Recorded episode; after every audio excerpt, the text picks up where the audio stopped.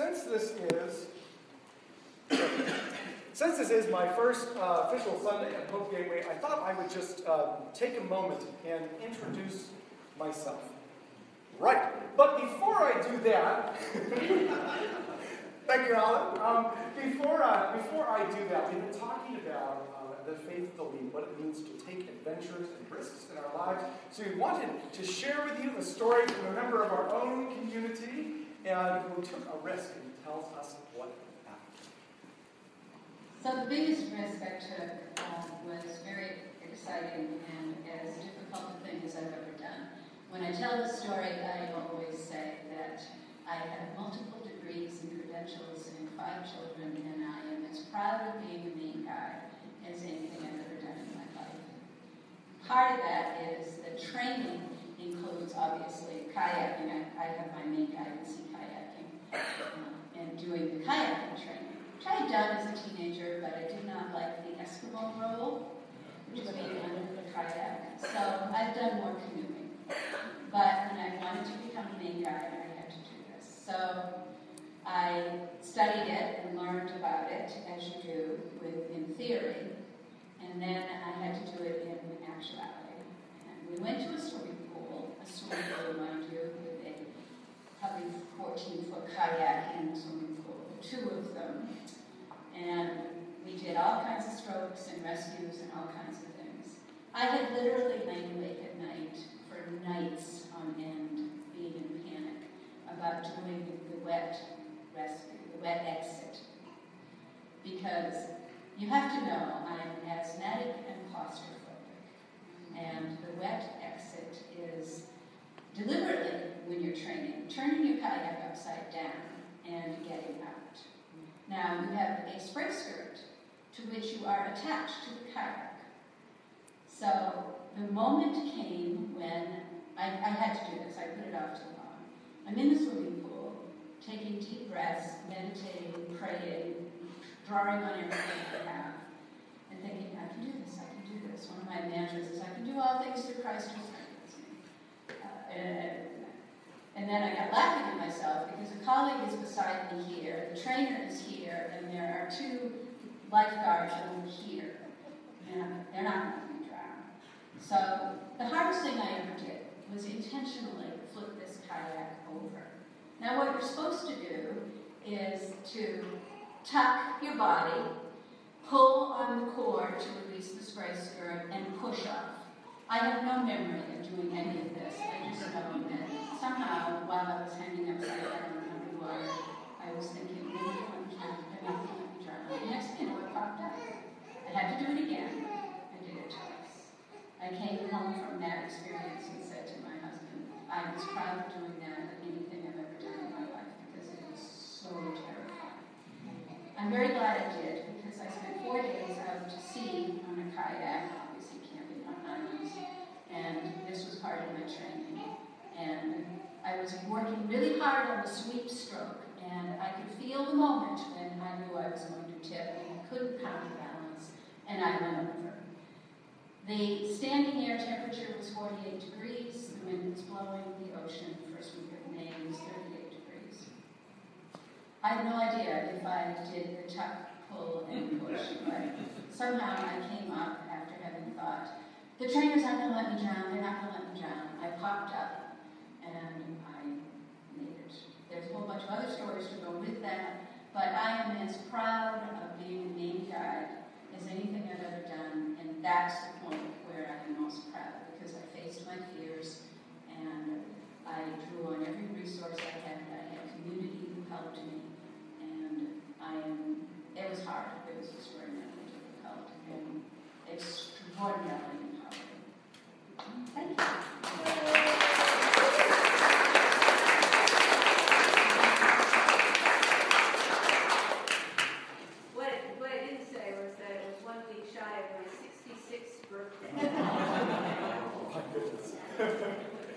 For sharing that story with us, Linda. And so, just, just, just for our information, that if your kayak flips over, you tuck, pop, pull, pull, pull the thing. Off.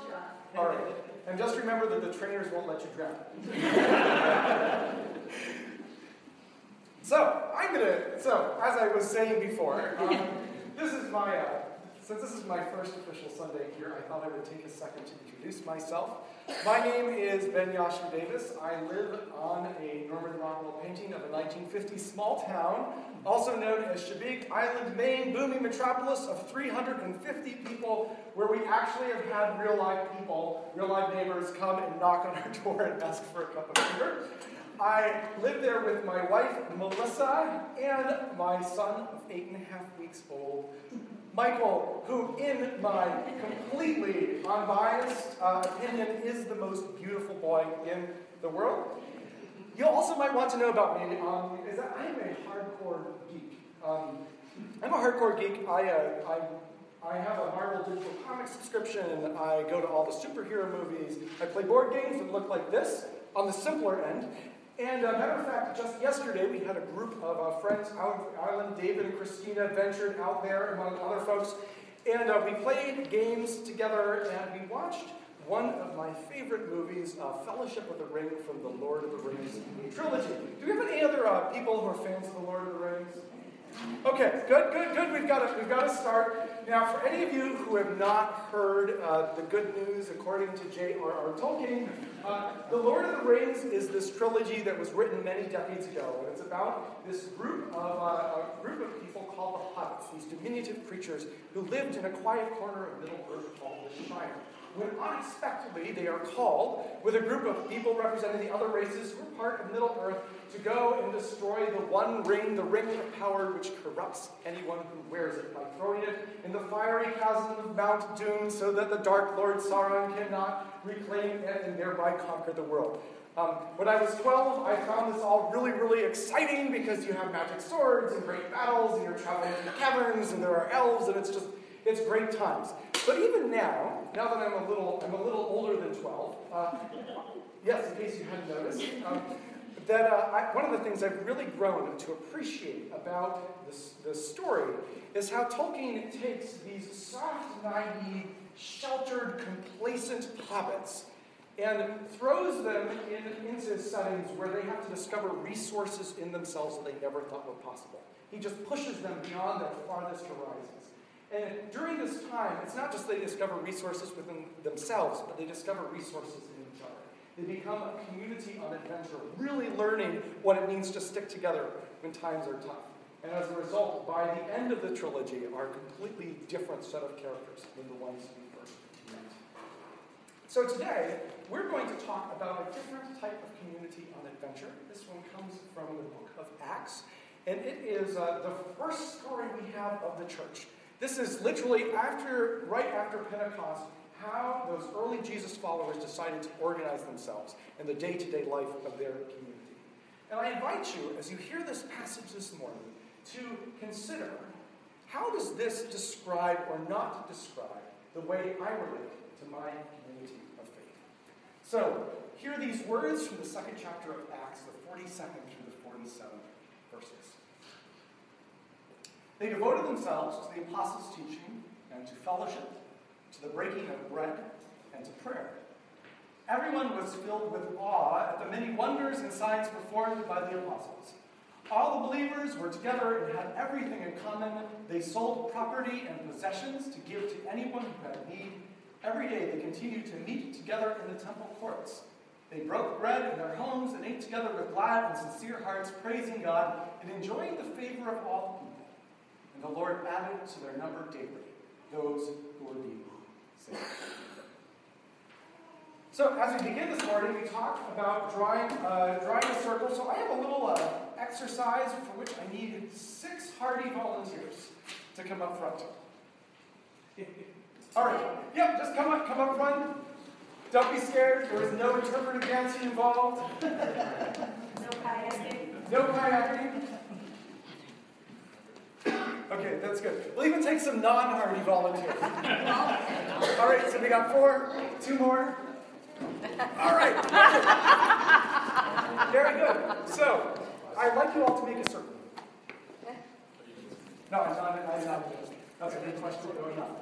All right. Um, is there another way you can make a circle? There we go. Is there another way you can make a circle? What do you think?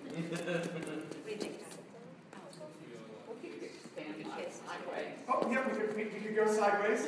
This is good. Okay, David, you have to be individual. Is there another way you could make a circle? This is too hard. Anything else you can do? Um, Make a bigger you like- You can make a bigger circle? That's right. I noticed you're holding your hands out. Is there something you're To try to stay within a circle. to try to stay within a circle? That's good.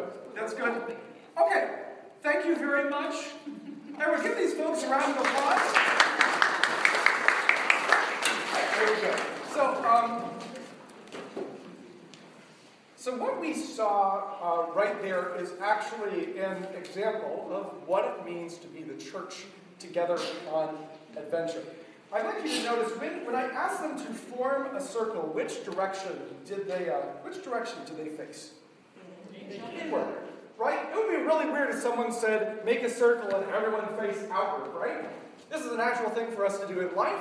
It's true in sports. If a group of athletes forms a tight inward facing circle, we call it a huddle. That's right. And actually, isn't it true often in our churches? We form these little holy huddles together. Now, what is a huddle good for? How can it be useful? Communication, Communication, right? You can see and hear everyone. feeling connected to each other. Feeling connected to one another. You got your arms around each other. It's a very, it's a very nice, touching moment. Encouragement. Encouragement, right? You can hear other people. You can get each other pumped up. Staying warm. Staying warm. this is important. Uh, this is important, especially in especially in Maine during the winter. Anything else? Other people can't hear what you're saying. That's right. There's a level of privacy and security and secrecy. Who knows what goes on in those huddles?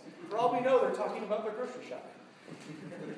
But there are some limitations to the huddle as well. What are some of those? Can't exclusionary. It's exclusionary. Say a little more. Why is it exclusionary? Well, we're defining who's in and everybody else is out. Right, and it would be kind of hard for you to even know whether anyone wanted to join you, right, if you're all packed in like that.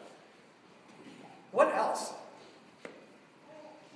You can't get any information from outside, you're just limited to those who are part of the circle.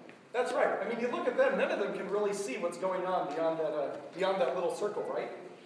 One of the ways I think about the limitation of the huddle is um, imagine if uh, so Tom Brady's bringing the Patriots offense out during their season opener on Sunday night football, and he goes and he gets the offense huddled huddled together, and the play clock's running down, and he just keeps them in the huddle. And mind you, it's an awesome huddle. They're having a great time in the huddle. The play clock runs down. What will happen?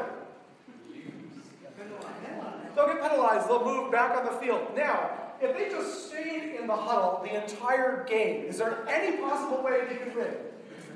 No. No, not a, no, not really, because the point isn't what happens in the huddle, it's what happens where? Out, that's right, out on the field. Uh, anthropologist Victor Turner discovered, in fact, that it wasn't just the important things that happened out in the field, but that deep community more often happened when people were out on the edges, out in the field, kind of at the edges of their lived experience, rather than when they were huddling together.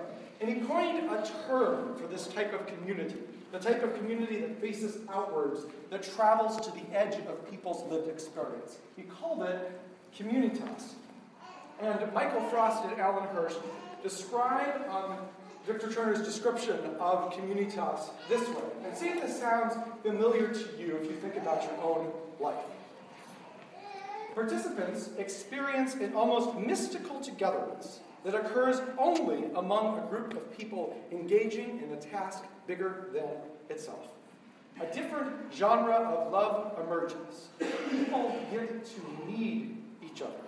They get to know and rely on each other.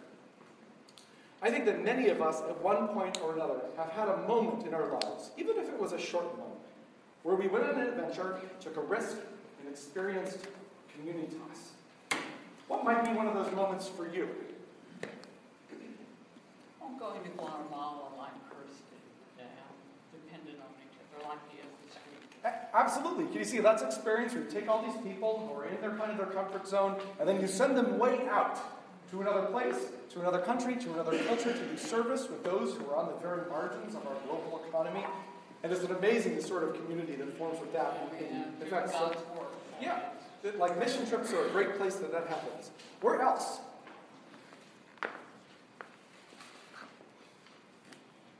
Backpacking trip. Yep, backpacking trip, again, leaving your place, literally going out into the wilderness together for a journey and adventure.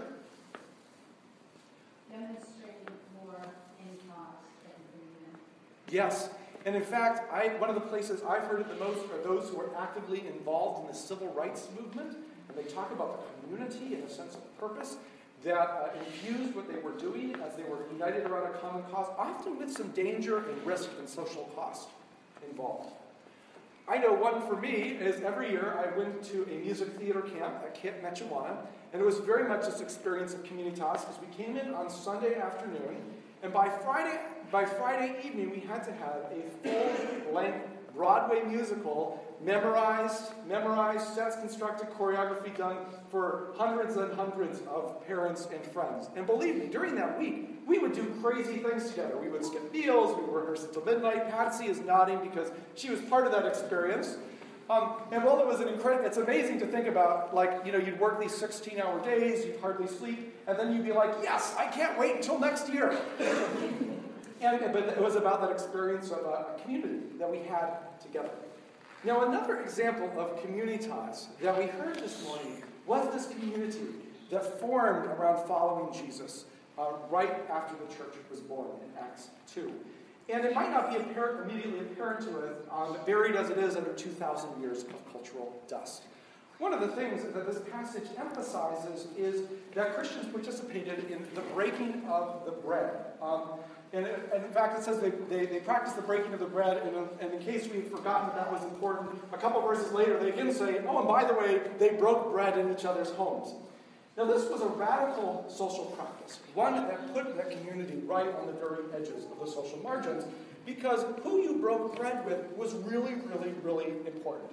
In Greco-Roman society, there was very much, there was class segregation, and there were only certain ways that people in different socioeconomic classes could relate to one another. So, for instance, if you were part of the nobility or an up and coming Roman citizen, um, you couldn't just go out to coffee with a day laborer who was working in your household. Not only would that be considered scandalous, it might be cause to get you disowned from your family.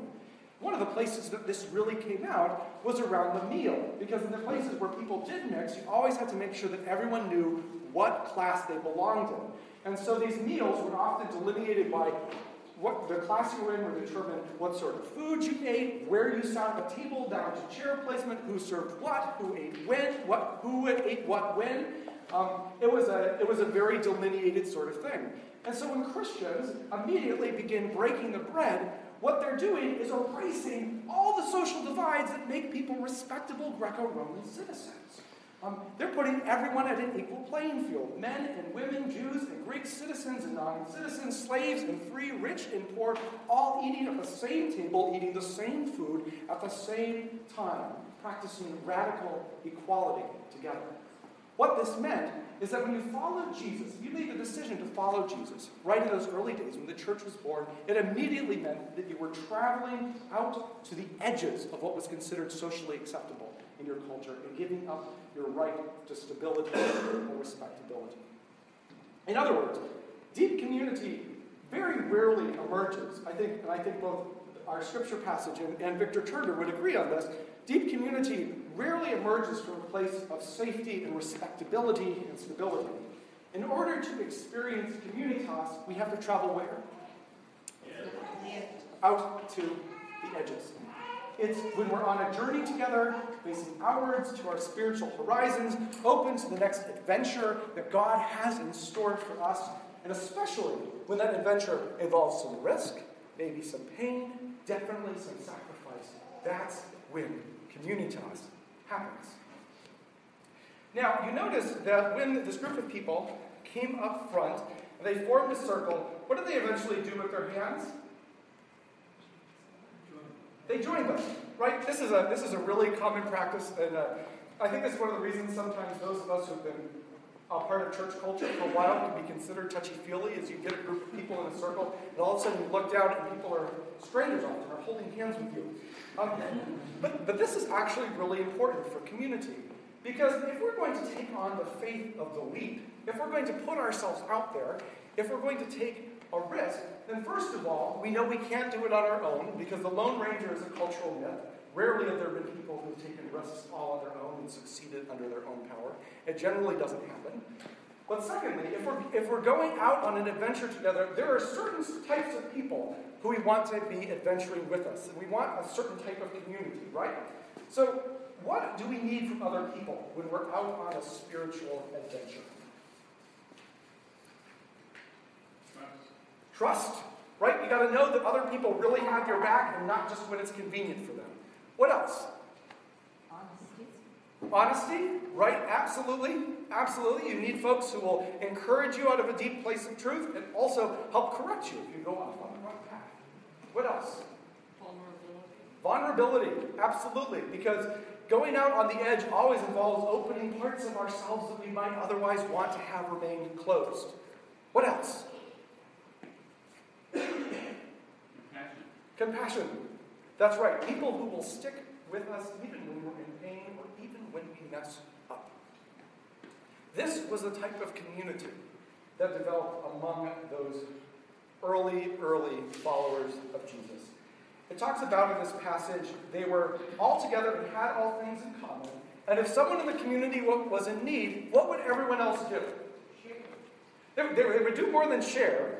They would do, they sell what they had in order to support that. Right.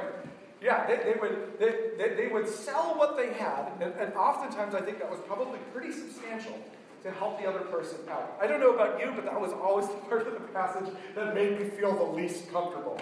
Um, and this was because back in this time, family was more than just those people you had awkward Thanksgiving with once a year. These were the people who made sure that you were safe, had a place to sleep, provided your economic security. It was the way you advanced in the world. And so, when you began, decided to follow Jesus, you literally joined a new family, and people looked at you as, as family members, responsible not just you know for making sure that there was someone there to take you out to coffee or that you had a good time on Sunday morning, but if you needed a job, help you find one. If you were in debt, they would help make sure that you got out of debt. If you were homeless, they would give you a place to sleep. If you were hungry, they would give you a, they would give you something to they would give you something to eat. If you were in danger, they would take you under their roof and protect you. They would go with you to the end of the line, not because they thought you were particularly special compared to everyone else, but because that was just the normal thing the followers of Jesus did for one another. In other words, Community on adventure is not about a nice, safe, how's the weather type of community. It's about a place where, where, especially for those early Christians, they would turn over the rhythms and priorities of their life to a community and a mission that was bigger than them and then invite you to do the same. I remember when I experienced this, um, when I was planning a church with Melissa in Haverhill, Massachusetts. And we were way, way, way out on the edge. We had no money, no one was paying us to do this work. We didn't know anyone in the city, and we were trying to find a new way of being church, one that didn't involve weekly worship or a building, but was really just about going out to the spiritual and economic margins of our community and loving the way that we thought Jesus would and seeing what happened. So, about a year into this, we had uh, collected a really weird group of people who were meeting for, uh, for dinner and Bible study and prayer and service at our home once a week. And it, and it, was. It was really, it was, a, it, was a, it was an odd group to have gathered in one's living room. There were seeking, doubting agnostics and demi-fundamentalists. There were middle class successful career mainliners who were kind of burnt out on traditional expressions of religion, and people who had just been out of prison a couple of years, and people in recovery, and folks who had been marginalized because of their sexual orientation, all getting together, trying to figure out what it meant to love God and love one another and love this city that for some reason God had planted all of us in. And so we were sitting around one day and we were talking about what does it mean for us to be the church together?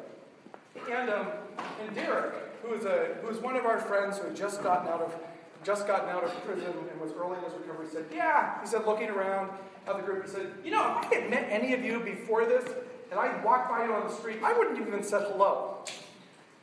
Scott nodded his head. Scott was our, our friend, he's this artsy barista. He's like, Not only would I have not have said, said hello, if I had seen you all before this, I would have gone and walked on the other side of the street. Yeah, Derek said, but now, because of this, we're friends. No, said Scott. We're not just friends, we're family. We're not just friends, we're family. That's communitas. That's community out on an adventure, an adventure together, united around a purpose so great that it becomes us for the community, not the community for us. Now, I have a question for those of you who brave volunteers came up front. So, say if you had all come up front and then Evelyn had walked up front and you were forming a circle and kind of looked expectantly at you. What would you have done? Open the circle. What? Open the circle. Open the circle. Draw the circle line. Draw the circle wide. We've listened to what we just sang and draw the circle wide. Yes. Um, this is the other important part of what it means to be community on an adventure together. It's not just open, it's positively magnetic. We see this in the scripture passage where you have this bunch of weird people who are not respectable out on the edges of, of, of their society. And not only, uh, and not only were, were people kind of okay with what they were doing, many people were actively drawn in just because of the power of their lived experience. And in fact, if you read the early critics of the church, the early critics of the early church, they go on these long diatribes, and at the end they say, but see how they love each other. I wonder if the uh, critics of the church today would say the same thing about us.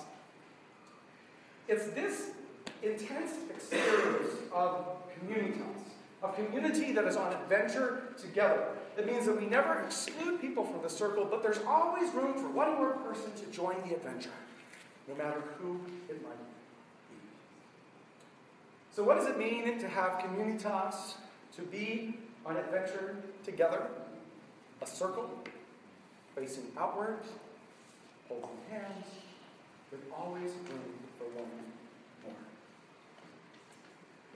How many of you, in your hearts, have longed for a community like this at some point in your life? That longing signals both the promise and the challenge of the faith of belief. The promise is that this is who we are as a people. God has written communitas into our very spiritual DNA, down to our very deepest roots. There is nothing more normal than for the people of God to shape the rhythms and priorities of their lives around each other and around a call that is greater than they are. This is who God has made us as a church, as Hope Gateway to be, down to the very last particle of our being. And if that is the promise that is held out to us, then the challenge is that our ability to be communitas for one another is directly predicated on our willingness to go on an adventure together. So, I'd like to offer you a question to reflect on this coming week. If you consider Hope Gateway to be your spiritual home, what is it for you? Community or communitas? Is this just a place where you come to be sheltered and fed? Or is this a place that is also deeply calling you out of yourself to shape the rhythms and priorities of your life around a call that is greater than you are? What does it mean to take on the faith of the leap as a church? A circle? Facing outwards? Hands together? Always room for one more. Amen.